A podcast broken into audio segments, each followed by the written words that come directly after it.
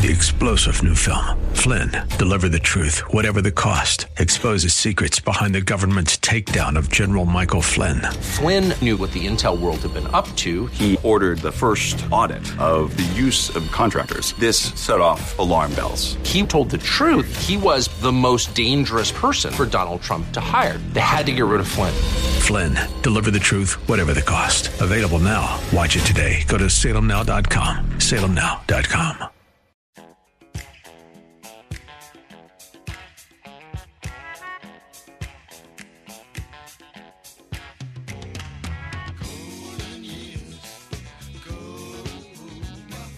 It's Ask the Lawyer with Mike Connors. Got questions concerning elder or estate law? Attorney Mike Connors has the answer. He was recognized in 2012 as one of New York's top lawyers by New York Magazine and brings over 30 years' experience to the table. His office number is 718 238 6500. That's 718 238 6500.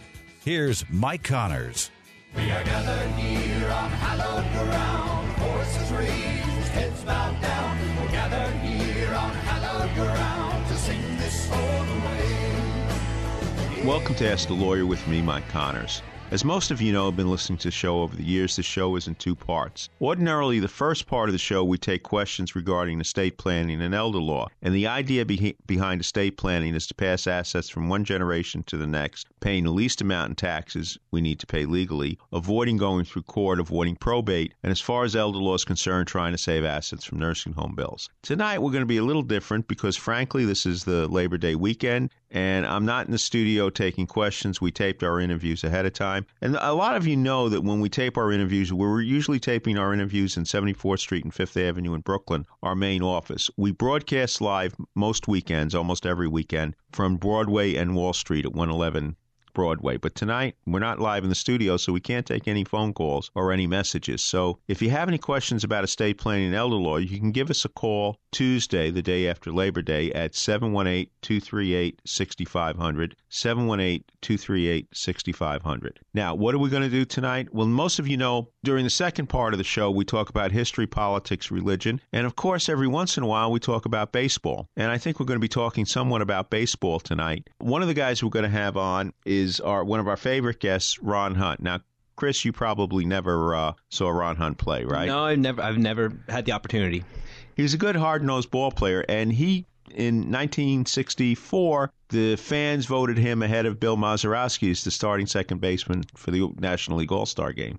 I, I, I would have to disagree with that respectfully as a fellow Polish person, but um, I'm sure he had he had his you know the good opportunity to play. Also, later in the show, we're going to be talking to Jay Jaffe, who writes in his book that Bill Mazeroski does not belong in the Hall of Fame. I would again have to respectfully mm-hmm. disagree with him. I think that Bill Mazeroski's career does definitely deserves to be in the Hall of Fame, especially for his his game-winning home run. But that's one one event. Roger Maris is not in the Hall of Fame. He had 61 home runs in 1961. Well, Roger Maris also couldn't play a defensive second base like Bill Mazeroski could. That's true, but then Roger Maris is a pretty good right fielder. I have to say so myself. But all right, you know, and part of the question is, do we really know the defensive metrics of some of the great defensive ball players like Bill Mazeroski? Are we underestimating them? Which, of course, one of my arguments is Gil Hodges belongs in the Hall of Fame, and it's not just it's not just his career. It's a combination. Yes, he had a good career. He hit a he drove in 100 RBIs almost every year for a very good team. He won the Golden Glove the first three four years the Golden Glove was in effect. You know, some people say, well, Gil Hodges won four Golden Gloves. Yeah, but they didn't have a Golden Glove for the first five six years of his career. So he was a Gold Glove winning first baseman, a guy who drove in 100 runs. He has one of the greatest managerial accomplishments of all time. He won the pennant with the 1969 Mets. Not only win the pennant, he won the World Series. And you go into his non baseball career, he was a Bronze Star winner, Battle of Okinawa. If anybody belongs in the Hall of Fame, I think Gil Hodges belongs in the Hall of Fame. Bill Mazeroski, maybe we have a better clue on defensive metrics, but uh, Mr. Jaffe doesn't believe that Bill Mazeroski or Gil Hodges belong in the Hall of Fame, and that's what baseball's all about, I guess. Yeah, I mean, I, I, when you compare the players from yesteryear to the guys to now, their numbers are so inflated. The game's almost entirely different. Um, but I think then defense was really important, and it was much more important then than it is now. So, from my standpoint, I kind of I kind of lend credence to the to the theory that a good defensive player, a really good defensive player, should that should count towards his uh, his credentials to go into the Hall of Fame. All right, so first tonight we're beginning talking baseball. Then we're going to talk about the Civil War Roundtable, which Mr. Kaznicki here is the new vice president of programming for the Civil War Roundtable starting this year. And then we'll wrap up at the end. Thank you for listening to Ask the Lawyer with me, Mike Connors.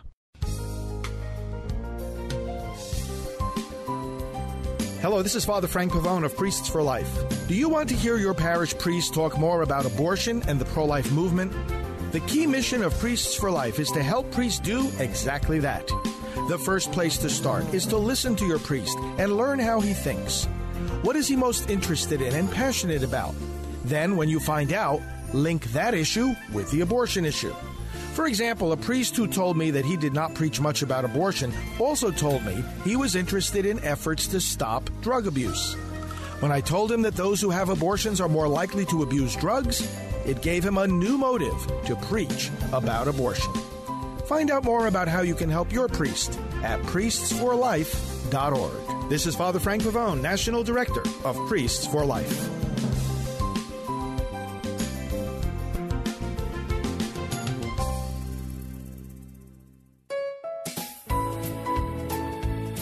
For our Ask the Lawyer friends and listeners, you can attend any of Connors and Sullivan's free seminars on elder law, Medicaid, wills and estate planning, and more.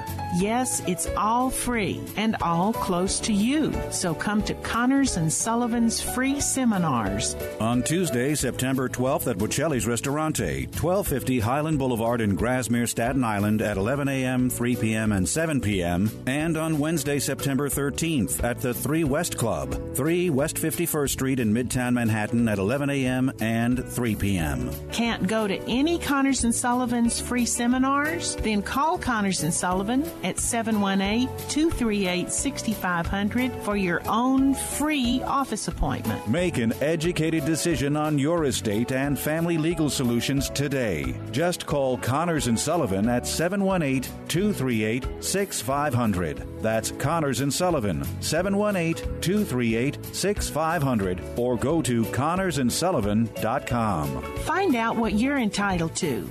Come to a Connors and Sullivan free seminar. For more information, call 718-238-6500 or go to connorsandsullivan.com. Connors and Sullivan.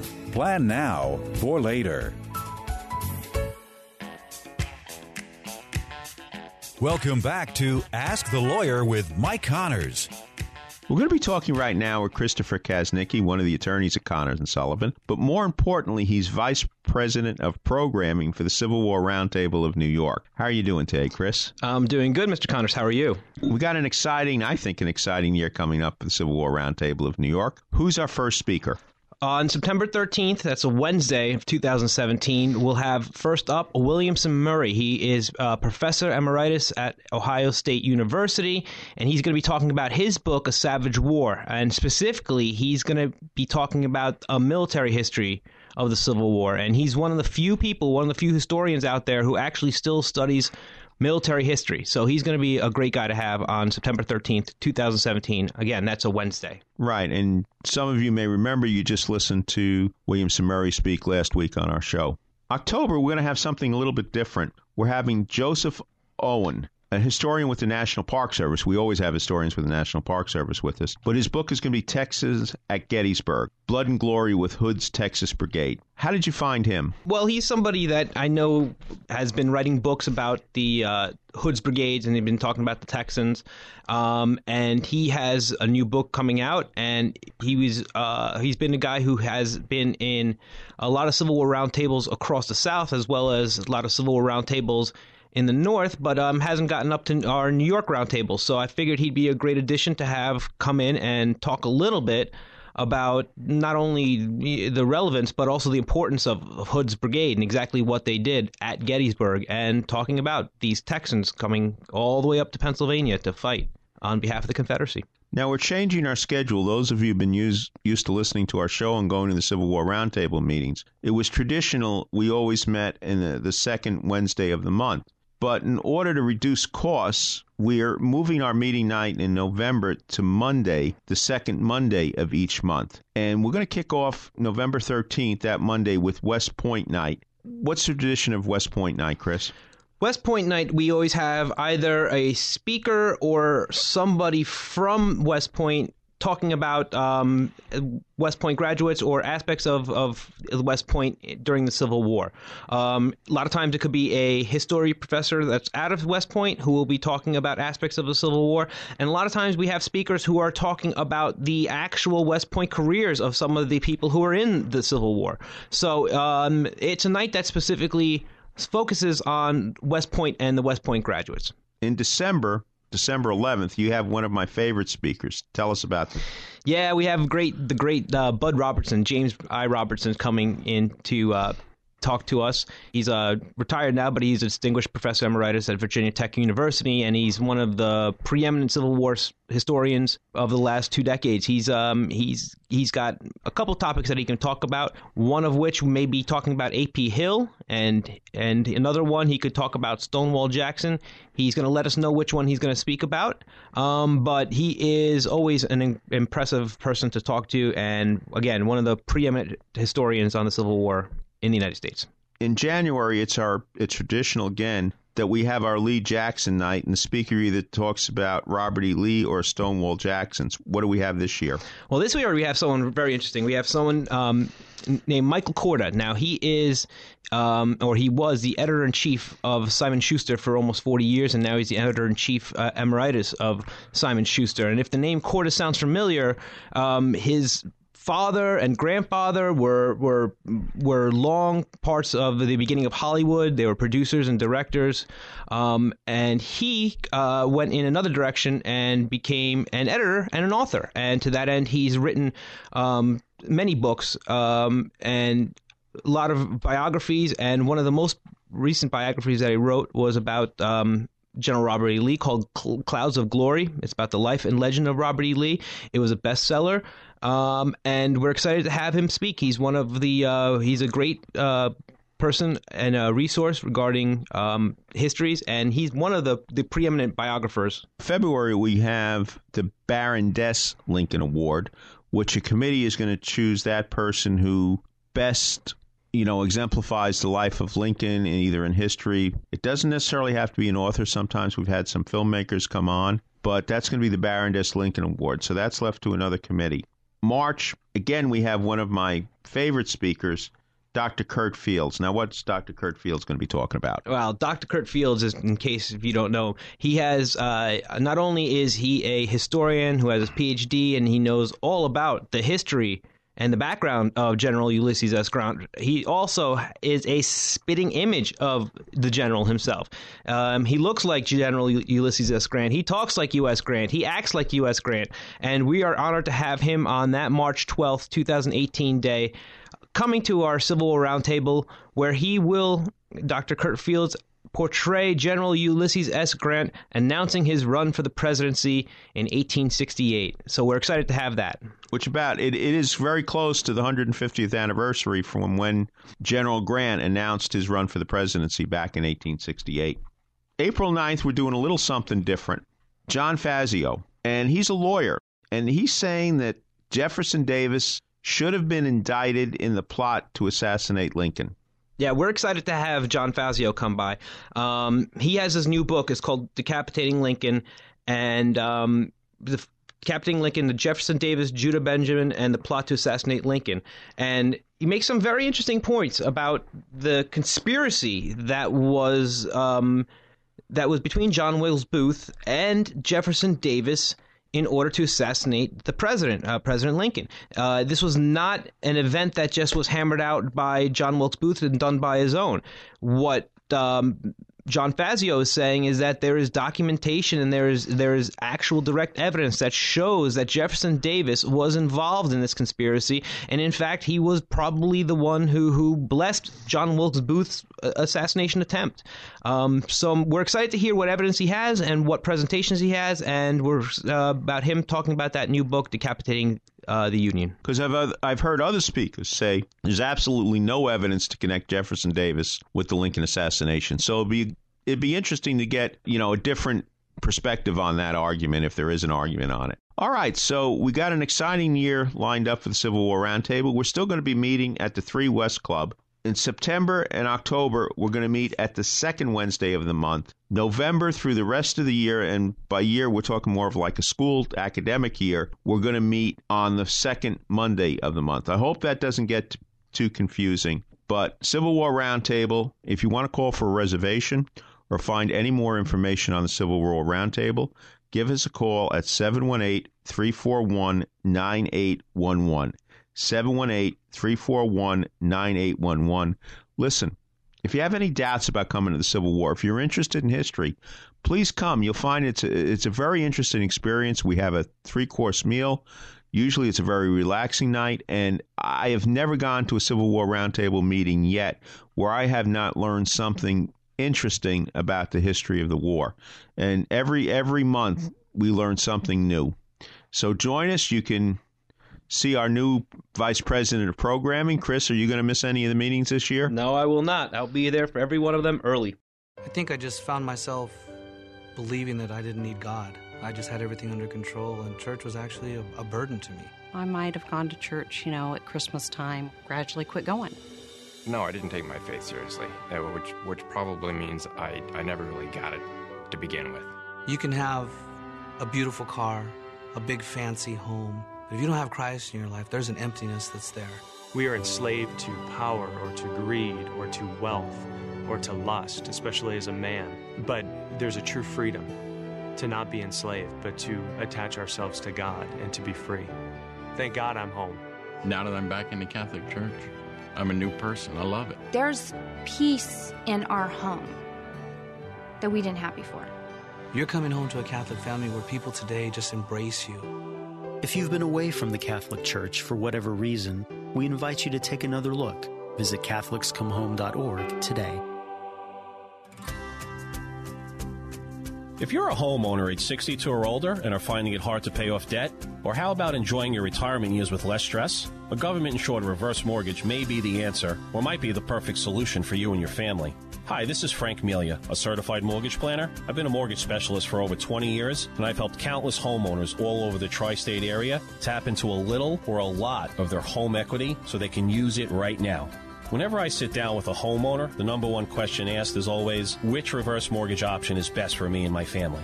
I personally will help you decide which reverse mortgage program is best for you.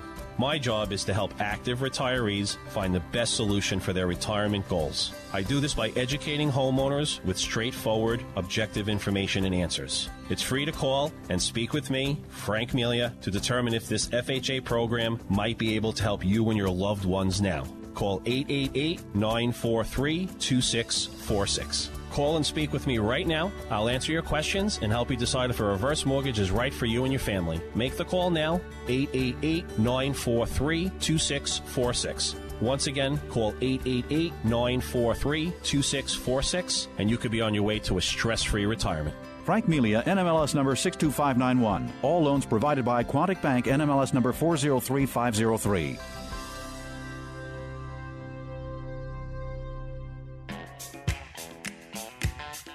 Welcome back to Ask the Lawyer with Mike Connors.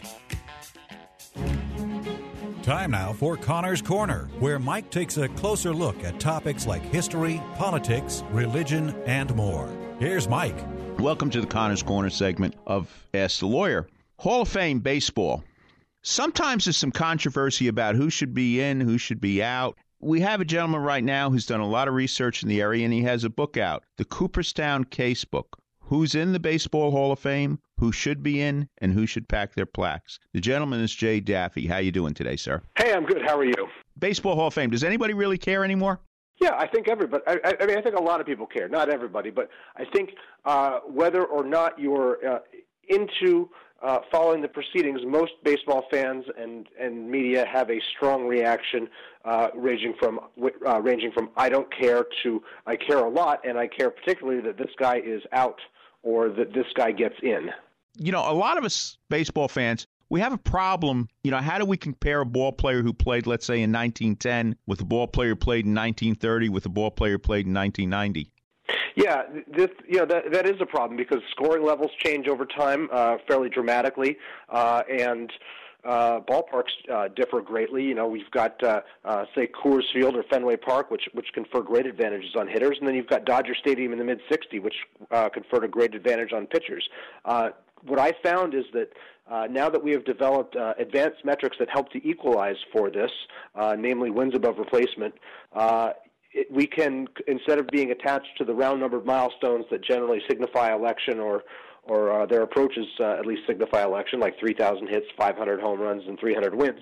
Uh, it, we can look at the value that each player provided, uh, doing more than paying lip service to defense, um, estimating a player's base running skill as well, uh, and uh, uh, for a pitcher, the quality of the defense behind him. So, um, you know, with these tools, we can I think, do a better job of comparing uh, candidates to the players already in the Hall of Fame and identifying the ones that really stand out and advocating for their election.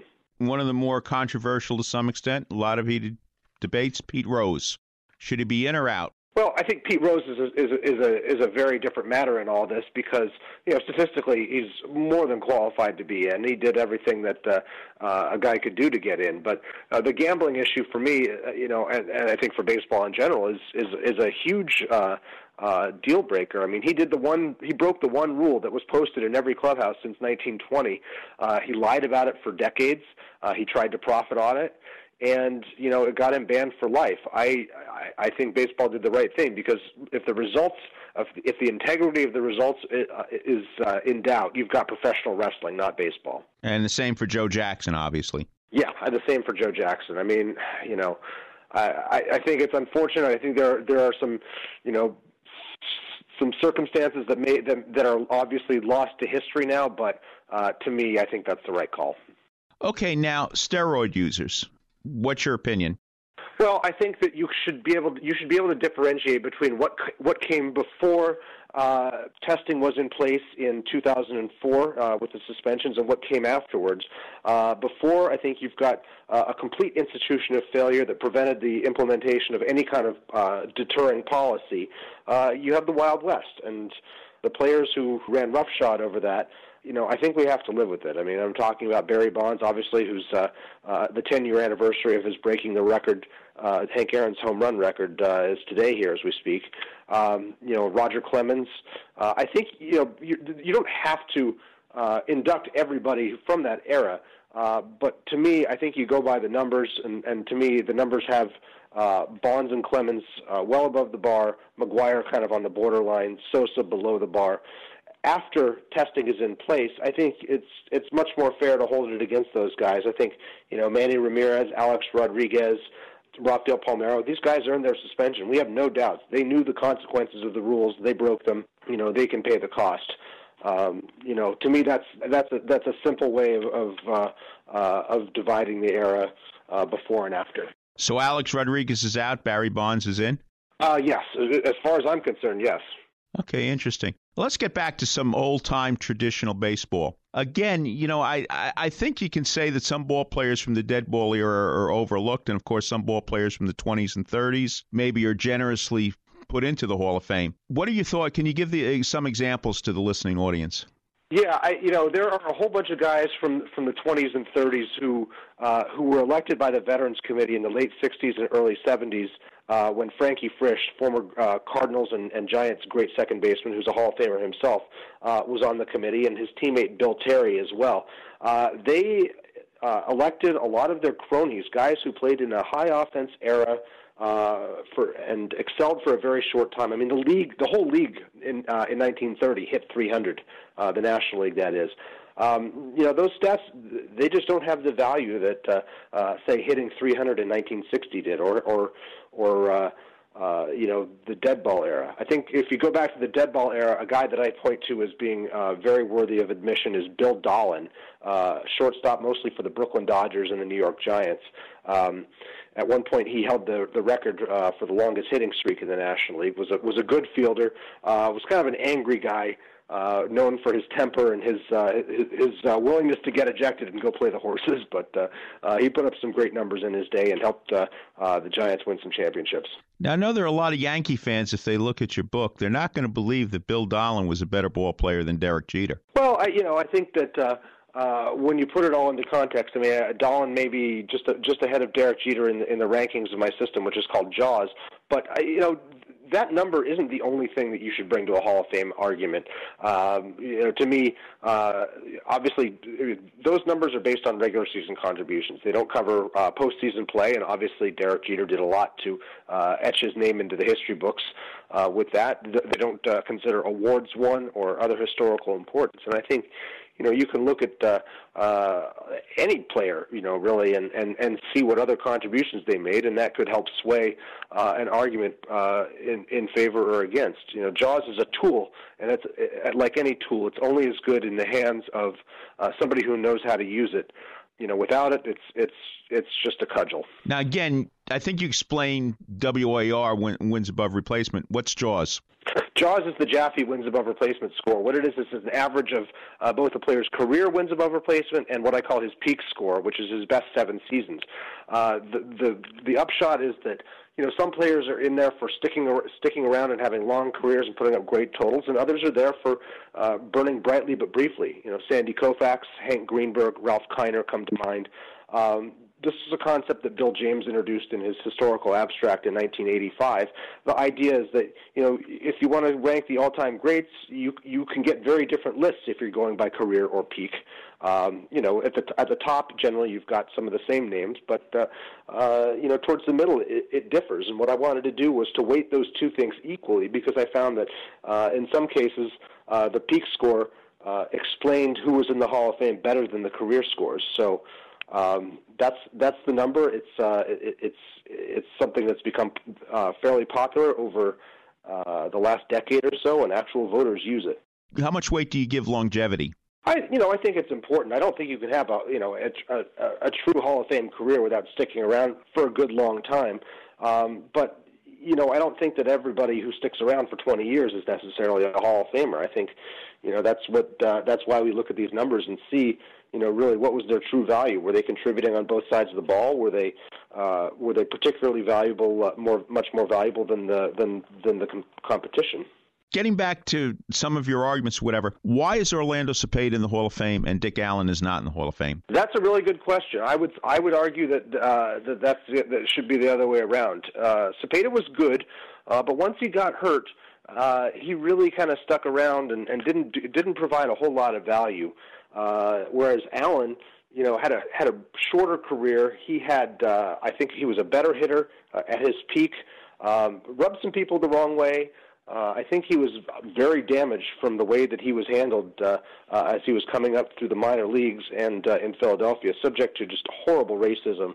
Um, you know, he was sent to Little Rock uh, to be the first uh, black professional player in all of Arkansas, uh, and the Phillies gave him no support there, and he was. Uh, um, you know, I think that that kind of scarred him. And Philadelphia itself, when he arrived there in the mid '60s, was uh, was a fairly racist place as well. Unfortunately, uh, that's why Curt Flood didn't want to be traded there. Uh, and Curt Flood was actually traded for Dick Allen uh, in that fateful deal that set up uh, Flood's challenge to the reserve clause. But uh, you know, I think Allen is one of the one of the guy, one of the top guys outside the Hall of Fame. If you go back to the uh, 60s and 70s, uh, that my system flags as being worthy of induction. Okay, now I just learned something. The Texas League, early 1960s, there weren't African American ball players playing out of Little Rock. Uh, there, Allen integrated the league. Um, you know, it was, uh, uh, and the newspapers of the day asked it, asked uh, uh, asked the writers to down to downplay that because they didn't want more people coming out to the ballpark, uh, uh, you know, and creating an angry mob situation. Yeah, learn something every day. Let, let, let's go back, you know, Bill Dahlen or whatever. I think some of the ball players who played right around the turn of the century get a raw deal because as hitters they weren't as good a hitters in by batting average as the guys who played in the 1890s, and they certainly weren't good batting average as the guys who played in the 1920s. But it wasn't their skill; it was the nature of the game. That's correct. I, I, there's no doubt in my mind about that. I mean, you know, you had, I think you had uh, high batting average averages, but obviously not a lot of home runs, and and uh, uh, there was a greater spread of talent uh, within the league at the time. So you had, you know, the Ty Cobbs of the world, uh, and uh, you know a few others, Tris Speaker and Rogers Hornsby. Those guys stood out.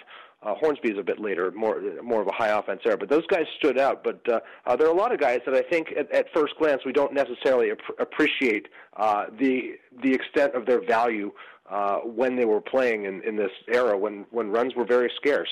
Give the the younger guy who maybe wants to do some research. Who should he look up in Baseball Reference? Um, Bobby Grich is is somebody from the 70s and 80s, uh, second baseman for the Orioles, who really stood out. Won a lot of Gold Gloves. Uh, was one of the uh, uh, the the keys to both of the success of both of those teams. Came came along a bit after the Orioles' big late 60s, early 70s peak, but just provided tremendous value on both sides of the ball. Uh, Alan Trammell, who fell off the ballot after 15 years, the great Tiger shortstop, is another one uh, I would say to look at. Ted Simmons, uh, great hitting catcher uh, in the sev- uh, in the 70s and, and early 80s, uh, I think has been slighted because there are already three catchers from that era in the Hall. Um, Minnie Minoso, uh, boy, what a ball player in the 50s. The uh, uh, the first black uh, Latin American player uh, in the majors and a real trailblazer, somebody who Cepeda himself called the Black Jackie Robinson. Um, uh, his career uh, in the majors was shortened uh, by the color line. Uh, he made uh, some gimmicky pinch hitting appearances in the late 70s and early 80s that I think uh, adversely affected his Hall of Fame support. Uh, to me, he's a no brainer. Um, unfortunately, he didn't live to see him uh, himself elected into the Hall. Died a couple years ago, just as he was getting close you know, one we're in Brooklyn. So one last question, Gil Hodges. You know, my system does not love Gil Hodges. Uh, I wish it weren't so. Uh, I think more energy, emotional energy has exp- has been expended on trying to get Hodges into the Hall of Fame than anyone else. Uh, when I look at his career, uh, what what my system sees is that he was maybe the fifth best uh, of those uh, boys of summer Dodgers, uh, and that he was. Uh, taking great advantage of Ebbets Field, uh, which was a very hitter-friendly park. And once you neutralize for that, uh, the numbers just aren't special enough, I don't think, to merit induction. But you know, I certainly understand the emotional arguments and you know the connection uh, that people felt to him and the connection to the 1969 Miracle Mets. Um, somebody else is going to have to make a stronger argument than I can. Because part of that, the 69 Mets is one of the greatest managerial accomplishments of all time. I don't disagree with you there, but you know, again, that's a that's a that's a that's a more subjective consideration, and and uh, uh, like I said, I, I you know, I, I I wouldn't I wouldn't burn down the place if Gil Hodges were elected, but uh, if my numbers show that Gil Hodges is is, is on the wrong side there, I yeah, I'm not gonna. You know, I'm going to go by my numbers here and and uh, uh, live with the consequences. So the Hall, Hall of Fame election rules about integrity, sportsmanship, character, and so forth. That doesn't count for Gil Hodges. Uh, it does, but it you know it doesn't move move the needle enough. Um, I'm not a big believer in the in in, in the validity of the character clause, uh, which has mostly been used as a, as a as a means of keeping players out. Uh, in the in the book, I explore uh, the use of the character clause, and Hodges was actually somebody who uh, was often cited, uh, you know, as uh, in favor of that clause. Um, to me, it's just not enough to get a, you know, to to get a guy over the line. I think that's kind of what I would what I would call maybe like a tiebreaker type of thing, rather than um, you know a, a, a first cut. Uh, there are a lot of great sportsmen, uh, a lot of a lot of a lot of players with with great integrity. Uh, that doesn't mean they should all be in the Hall of Fame. All right, we'll disagree on that one. Again, one final point: Why is the Hall of Fame important? The, the, the Hall of Fame is important because uh, you know baseball history has a connection to it. Baseball has a connection to its history like no other sport. Uh, fans carry the Hall of Fame around uh, with them in their heads. Everybody's got a beef about it. Everybody's got uh, a passionate feeling about it, and I think that's one of the things that that, that connects all baseball fans. And and I think uh, it's important to recognize the right guys and and uh, to accurately tell the story of baseball. Okay, thank you very much for being on Connor's Corner. Hope your book does well. We all know someone who's been touched by cancer. It's the second leading cause of death. And it took the life of my father, John Wayne. But even in his final days, he was thinking about helping others and publicly campaigning to raise awareness about cancer. His courage and grit inspired our family to do everything we could to fight the big C, as my dad called it. So we did something about it and founded the John Wayne Cancer Institute 35 years ago to advance life saving research. Our discoveries are fundamentally changing the way cancer is treated around the world. Cures are within our reach, but we can't do it alone. I'm Patrick Wayne, and I'd be honored if you joined us in the fight against cancer. You can make a lasting legacy by helping to eradicate this deadly disease. Together, we can save lives. To learn more, visit jwcigiving.org. That's jwcigiving.org. I have children. How can I protect them if something happens? Will my to assets be lost if I go into a nursing home? We have property. How will it'll affect the ones still here? Who will help us take care of Grandma? These questions can be answered by calling 718-238-6500 for a free consultation from Connors and Sullivan Attorneys at Law, providing dedicated, caring, and highly responsive legal services. They're focused on issues that matter to you: protection of your family, preservation of your assets, and respect of your wishes with dignity. That's all I want from a lawyer, making it easier for my children. Call 718-238-6500. Get a free consultation. Connors and Sullivan's clients don't get lost in the cracks. They have dedicated attorneys who know their clients and the issues that matter most to them. Connors and Sullivan's estate planning, elder law, and probate attorneys work closely with every client. Don't leave behind problems for your family. Call 718-238-6500 and get a free consultation today. Connors and Sullivan. Plan now for later.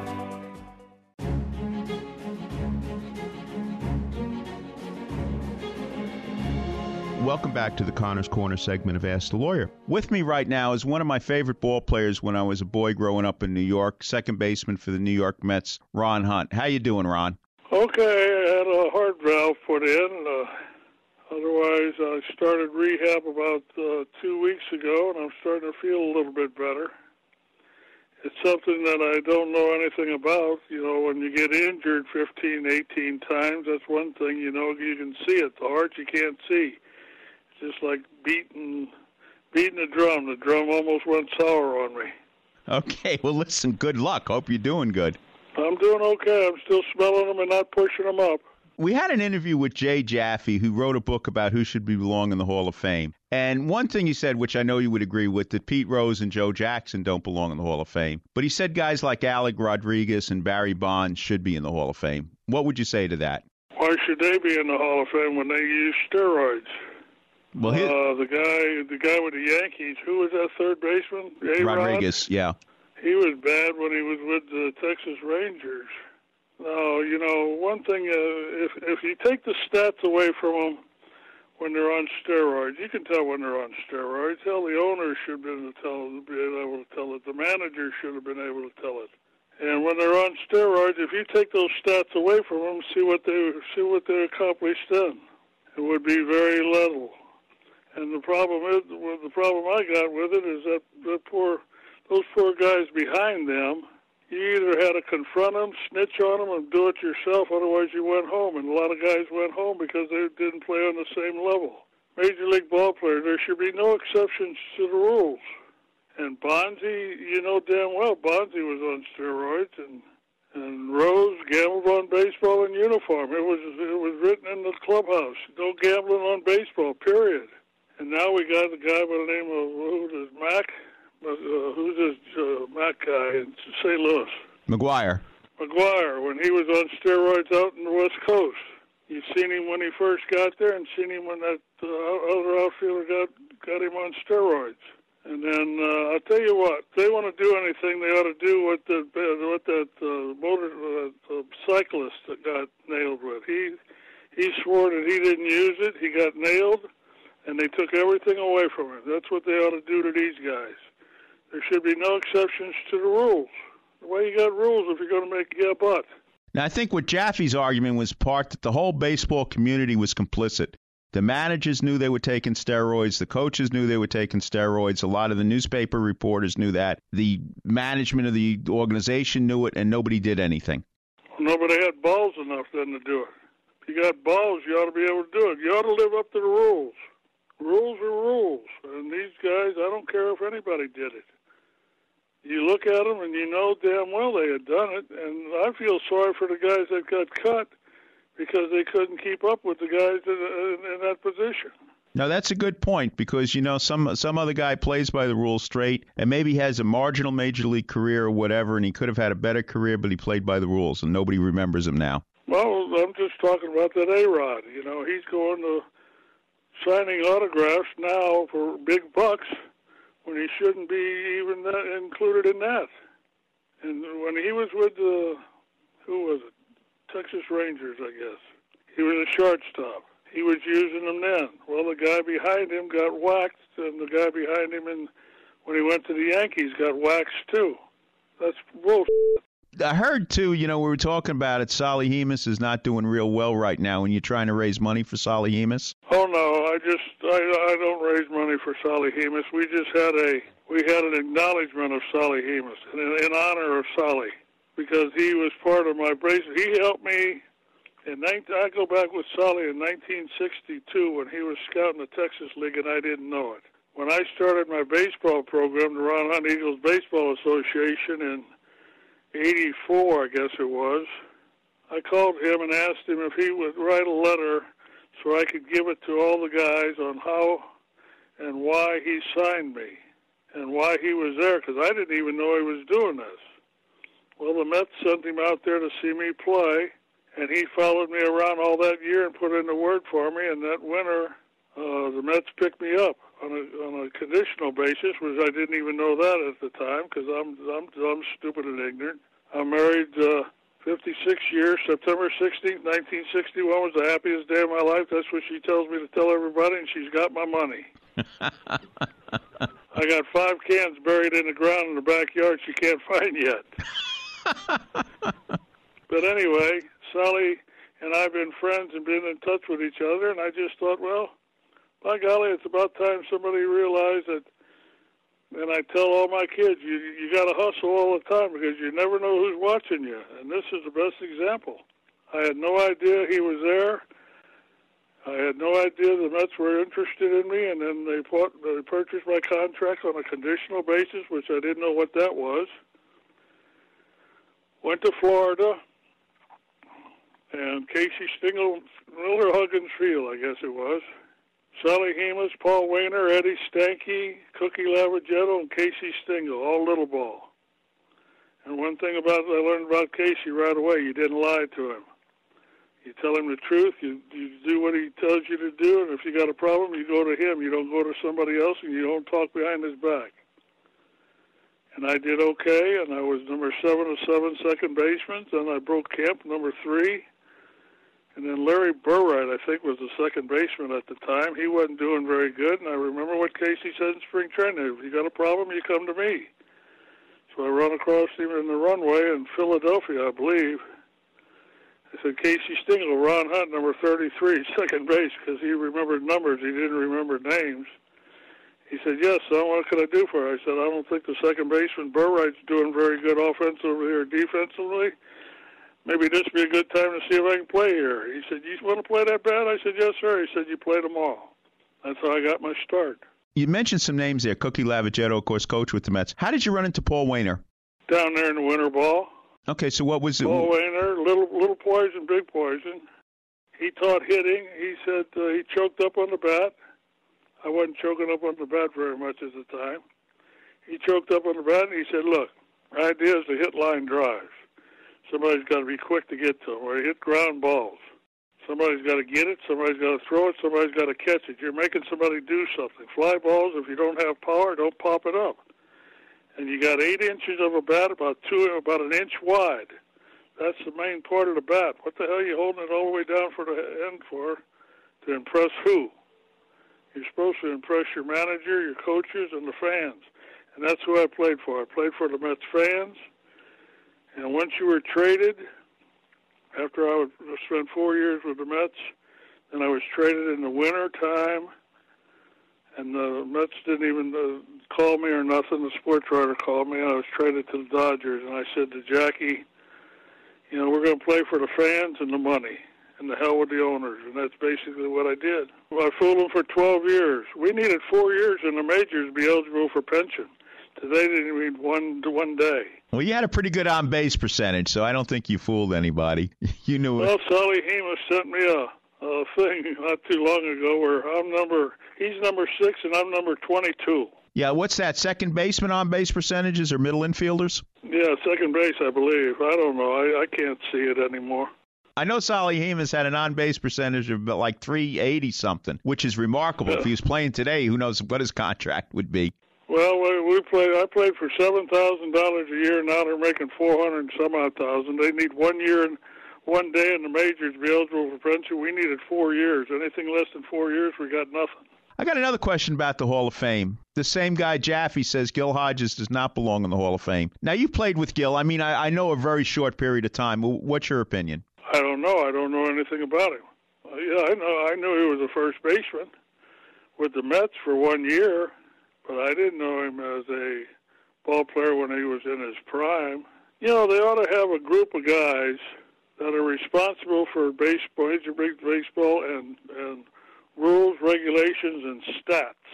Now, if he if he qualifies stat wise, then I think he ought to be in. I don't know, but I don't know. I don't know if he, if if anybody used steroids or something like that, they ought not to qualify because they're not. They didn't play like anybody else. I played with my God-given ability. I didn't have any steroids or pot or that crap that they they use. Well, the pot, I don't know anything about the pot, but the steroids, just look at the the muscle tone and everything that they develop. Hell, look at McGwire now. McGwire's a skinny guy, got a neck, got shoulders, got a head. You can see all three. well, who voted him into the Cardinals Hall of Fame? I don't know. I guess the fans.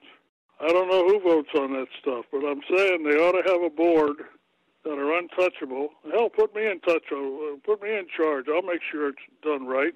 You know that guy that uh, rode the bicycle. Who was his name? Armstrong. Armstrong. He said, what, what, "What's the problem with peeing in a bottle at eight o'clock in the morning if you got nothing to hide?" Well, he had plenty to hide. When they found out about him, they took everything away from him. They didn't ask him when you did it, when you used it, when you did this, when you did. They just took it all away from him. That's what they ought to do to these ball players. I get tired of hearing Bonds' name as a home run hitting leader when he's not. There's going to be a movement to put him in the Hall of Fame before too long. I think it's bad. I think, in fact, I'll call uh, the commissioner and tell him what my thoughts are. Well, I hope he listens to you. Oh, I call him every once in a while anyway, just to give him some shit. But uh, you know, if they get aboard and uh, you know, if if they're listening to you, fine. If they're not, then I hope they I hope they clean it up. I hope they keep it clean, and I want to thank uh, the people and the fans in New York. I got uh, probably well, I got 39 ball players that play at that ballpark and fundraise for me. I got about another 20 people I'd like to see sometime. Aunt Louise, the lady that gave me those chairs, she's still alive. She's in the hospital, but she's still alive. And oh, there's a book out by the name. Bill Sullivan put a book out.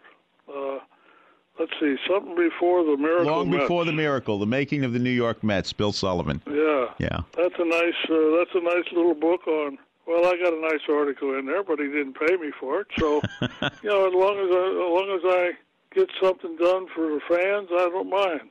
Listen, Ron, a lot a lot of us back from the early '60s, the Polo Ground Mets, the first Shea Stadium teams, they appreciated the way you played baseball back then because you gave us a performance for our dollar. You were you played I hard. got I got hit a lot too, and I'm, I'm paying for it now. I'm sorry about that. Oh no, don't be sorry. 18 times I got hit, 15 due to baseball, and my wife didn't give a shit how I got on base as long as I went down to first and turned left. Make too many rights, you went home. Well, you know, today people appreciate on base percentage a lot more than they did when you were playing. Well, today they got they're using the end of the bat. They're hitting the hell out of the ball. It's a wonder one of those bats hasn't stuck somebody in the chest or hit a fan or something with those little.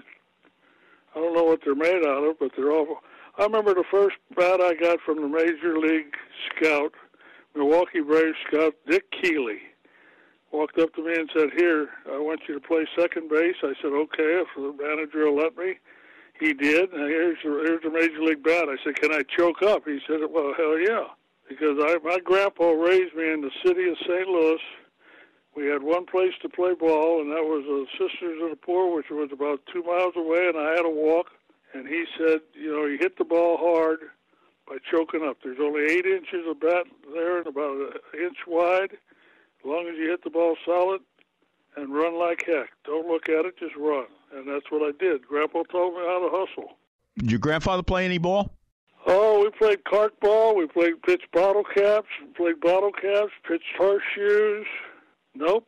He was a city. He was. He worked for Falstaff Brewing Corporation. He had to walk to work. Mom had to walk to the bus. She worked for White Rodgers, and Grandma raised me. And if you asked Grandpa, he was about five foot two. If you ask Grandma or anybody, you better duck because you're going to get a backhand. None of this please, mother may I, or sit in the corner or crap. You got whacked. but anyway, I appreciate you having me on. I thank you for allowing me to thank the Mets fans for the beginning. And I still like to get back in town to see you. Okay. If I do, I'll say hi to you, but I won't go in for free because they don't want to pay me and they want to run me in and out. And I, I went, I went three or four days there to one day for them, and then I'll, my wife and I just piddle and diddle with the fans and some people that we still stay in touch with. I love you all, and I thank you very much for staying in touch with me. All right, Ron. We love you too out here. Take care. Don't forget to sell me some copies now. Okay. Take one, care. One original and one and about five or six unedited. Okay. In fact, in fact, you cleaned my voice up this time pretty well. You know that, didn't you? Yeah, yeah. You're you're doing pretty good on that. A lot Yeah. better than the first Hey, time. Love you, man. Take care. Take God care. bless you all, and thank you for staying in touch. We'll do that. You know what I love about baseball? It's history and the fact that, you know, everybody has a different opinion about baseball history. And that's what we experienced tonight. Now, next week, we're going to have, you know, film director on, George Mendeluk. If you haven't seen the film, you, you, you may want to look at his film, The Bitter Harvest. And it's about Ukraine, the Holodomor back in the 1930s. Those of you don't know anything about history, it was horrible what Stalin did to the people of the Ukraine in the 1930s. And as George Mendeluk says, it's really not understood in history the total evil that is Stalin. And one of the things that his film brings to light is you realize that the Soviet system, that Stalin, they were evil people. The first thing they do when they go into the town, they kill the priest, they kill the mayor, and then they start starving the people bit by bit. They just start taking away their freedoms little by little, and then, you know, their friends in the New York Times help them along with it, which is not as much in the movie as George Mendeluk would like, but he does speak about it. And at the people in the universities, they slowly get brainwashed and they get hit with euphemisms, you know, like where starvation, death becomes like, well, food shortage.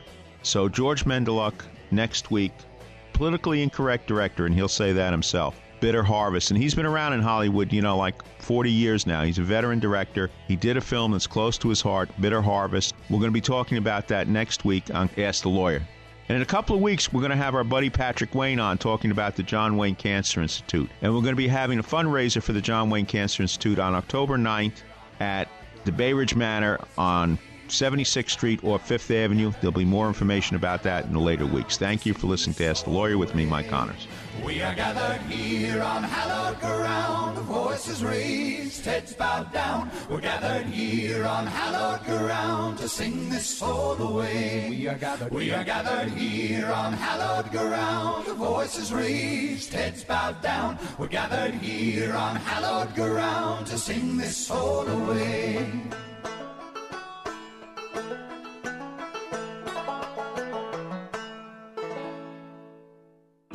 Mike Connors, host of Ask the Lawyer and published in New York Magazine's Top Rated Lawyers. Whether assisting a client with drafting a will or trust, power of attorney, healthcare proxy, nursing home plan, or other matter, Connors and Sullivan's goal is always the protection of their client's rights and interests. Connors and Sullivan Attorneys at Law PLLC has dedicated attorneys that can help you with estate planning, elder law, and probate. They listen to their clients to learn about their families, their financial picture, and their long term goals to create a comprehensive plan to meet your objectives. They assist with the complex tax matters that are often involved in estate planning and probate. Contact Connors and Sullivan Attorneys at Law PLLC with offices in Brooklyn, Queens, Midtown Manhattan, and Staten Island to schedule a free consultation with an attorney. 718 238 6500. That's 718 238 6500. And listen to Ask the Lawyer right here every Saturday evening at 6. The preceding pre recorded program paid for by Connors and Sullivan Attorneys at Law, PLLC. Three star general Michael J. Flynn, head of the Pentagon Intelligence Agency, knew all the government's dirty secrets. He was one of the most respected generals in the military. Flynn knew what the intel world had been up to, he understood its funding. He ordered the first audit of the use of contractors. This set off alarm bells. The explosive new documentary, Flynn, Deliver the Truth, Whatever the Cost, and covers the facts behind this scandal. Flynn told the truth. He was the most dangerous person for Donald Trump to hire. I find out the worst enemy that I'm going to face in my life is right here in America. They took my assessment and they wanted me to change it. And I was like, I'm not changing it. They had to get rid of Flynn. With in depth interviews, archival footage, and never before seen personal records of the man behind the headlines. I just felt like I was drowning. Flynn, deliver the truth, whatever the cost. Available now. Watch it today. Go to salemnow.com. Salemnow.com.